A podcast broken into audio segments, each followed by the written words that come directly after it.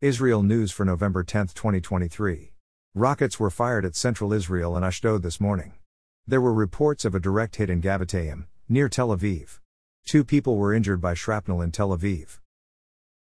Israel forces are engaged in combat near and around Shifa Hospital in Gaza City, believed to be the Hamas command center for northern Gaza. Tanks and infantry are also advancing towards other hospital in the area.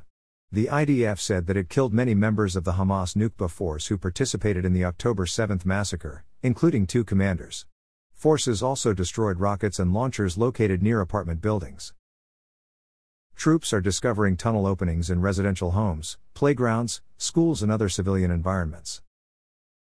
Staff Sergeant Gilad Rosenblit, 21, from Kibbutz Ginegar, a 401st Brigade combat medic, was killed in action. Staff Sergeant Yehonatan Yitzhak Samo, 21, a fighter in the paratroopers 202nd Battalion, from Karmei Zur, was killed in action. Terrorists fired anti tank missiles at Israel from Lebanon. The IDF struck Hezbollah targets. A drone launched from Syria hit a school in Eilat yesterday, causing material damage but no injuries. The IDF struck the group in Syria responsible. The Houthis in Yemen continue to launch ballistic rockets at southern Israel but they have all been intercepted thus far.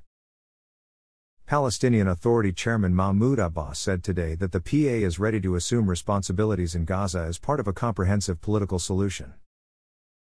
Prime Minister Netanyahu said that, after the war, Israel will maintain full security control over Gaza and make sure it remains demilitarized. Mossad chief David Barnea and CIA chief William Burns met Qatari Prime Minister Sheikh Mohammed bin Jassim Al Thani on Thursday to discuss terms for a release of hostages abducted by Hamas, in return for a pause in the war in Gaza. Israel has agreed to daily four hour pauses for humanitarian purposes, but not to a ceasefire. Thanks for listening to the Israel AM News Summary. To receive the Israel AM News Summary directly in your inbox, subscribe at www.israelam.com.